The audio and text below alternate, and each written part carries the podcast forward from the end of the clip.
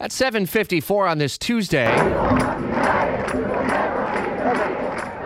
One of the top trending uh, hashtags on Twitter yesterday was Democracy Spring. Some 400 people arrested yesterday after a pretty significant protest of money in politics as well as voter ID laws state by state. One of the largest roundups we've seen in decades at the Capitol. Our Dori Scheimer at the uh, uh, in the Washington bureau was uh, out uh, talking with people on this Democracy Spring. Is this something that it's a one-time thing, or are they really trying to start a movement now, Dori?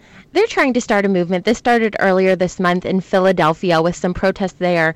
Then people marched the 150 miles from Philadelphia down to Washington, D.C., where we saw them protesting yesterday outside on the east front of the U.S. Capitol. Do they have one message? I mean, are, are these like a bunch of, uh, you know, Bernie Sanders supporters? And if you will, it's a veiled way to, to get out the messaging around Bernie Sanders, or is it bigger than that?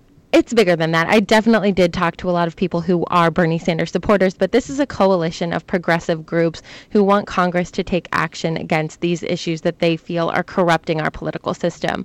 So that's big money in politics, uh, voting rights that they think are restrictive, uh, and redistricting, gerrymandered districts. They want Congress to really do something about this. They're calling it their, a Congress of Conscience. Now, eh, they're not necessarily big in numbers, but eh, obviously loud and vocal, and it got a lot of people's attention. It was all over the news yesterday. It's trending on social media. They've tapped into something, it would appear.